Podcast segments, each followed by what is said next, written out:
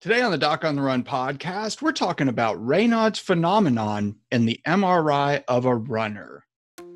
So, the big question is this How are runners like us, who don't like hearing doctors say, just stop running, who know that we simply have to stay active, how do we heal in a way that lets us stay strong, maintain our running fitness, and keep preparing for the next race, and still heal without making the injury worse?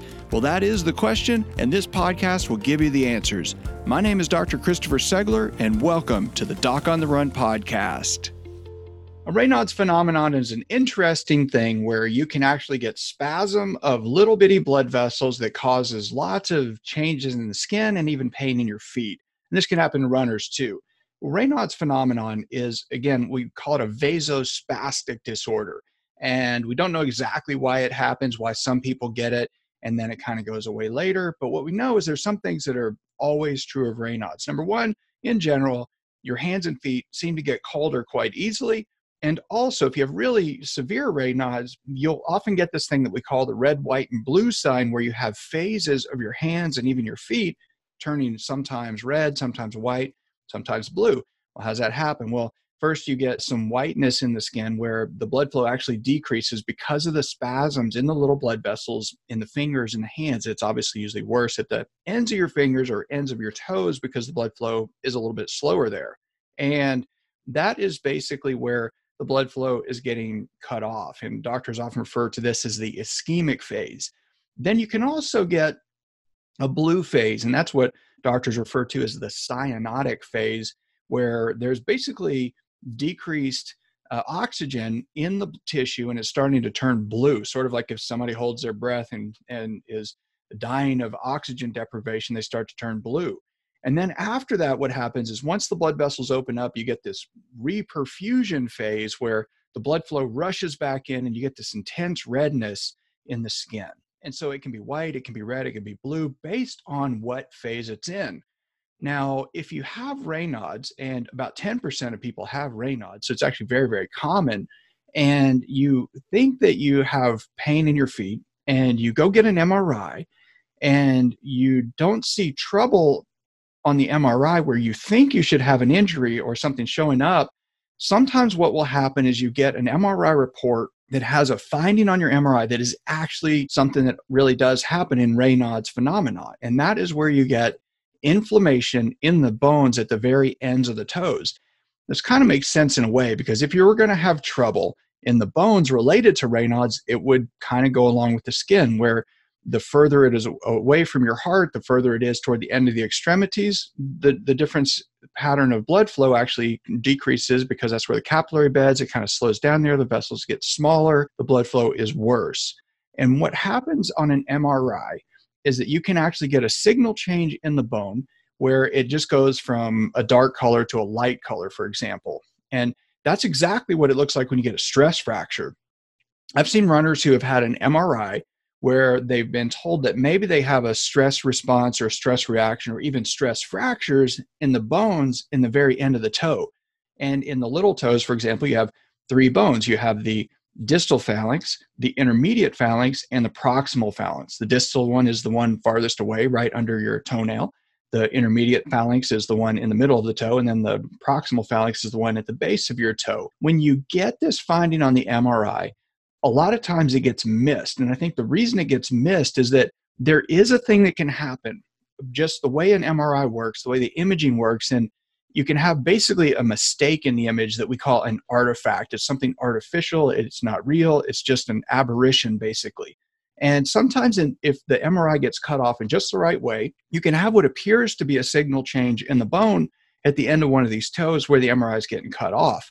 But if you have an MRI and you have this signal change in the distal phalanx in every one of your toes, or if you have it in the big toe, the second toe, the third toe, and the fourth toe, that's really unlikely to be an artifact because your toes are all different lengths. And so you wouldn't wind up having this artifact in each of those same places.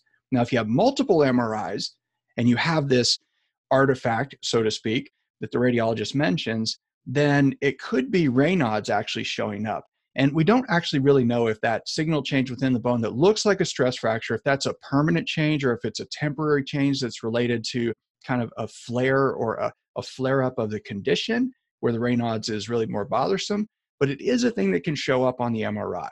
Now, it does not mean that you have a problem there. In fact, most of the people who have uh, this finding on their MRI, when you look at the studies that talk about it, most of the time they're getting MRIs for things that are completely unrelated to Raynaud's. They're for things like plantar plate sprains or sesamoiditis or posterior tibial tendonitis or chronic plantar fasciitis or looking for stress fractures in the foot. But it's not the area where it shows up on the MRI. It's not at the end of the toes. No, none of these people in these studies were reporting pain at the end of the toes, yet their MRIs show this thing that we know can be Raynaud's phenomenon. Whether or not that's actually causing these other symptoms is a whole different issue, but there is a way to see this finding on MRI that can be suggestive of Raynaud's phenomenon. If you have an MRI and you're not sure if that's really it, that's one of those things I, I often look at on telemedicine visits. And when I look at the MRIs, I never look at the report first. I always look at the images first.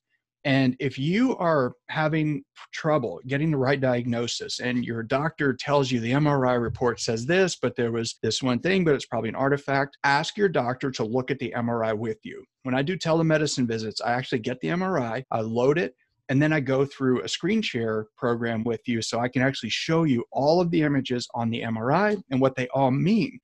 Obviously, if I can do that, your doctor can do that too, right in the office. So make sure you look at the MRI, make sure you understand what that really means, particularly if you think you may have Raynaud's and that that might be contributing to whatever the problem is when you're out for a run.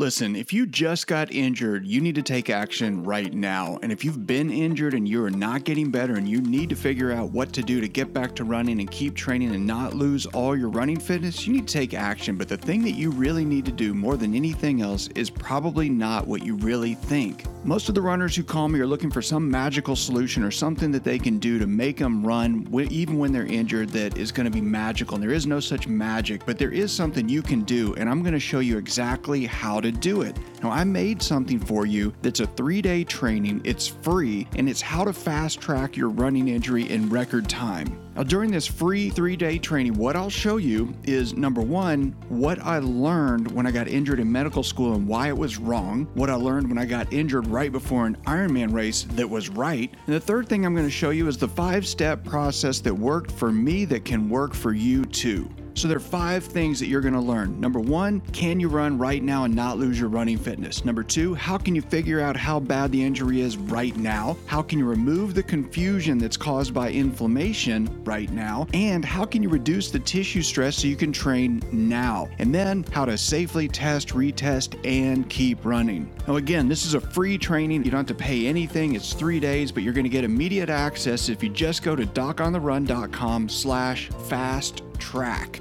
And I'm going to show you how to fast track your running injury. So go to docontherun.com slash fast track and grab your seat now. I'll see you in the training.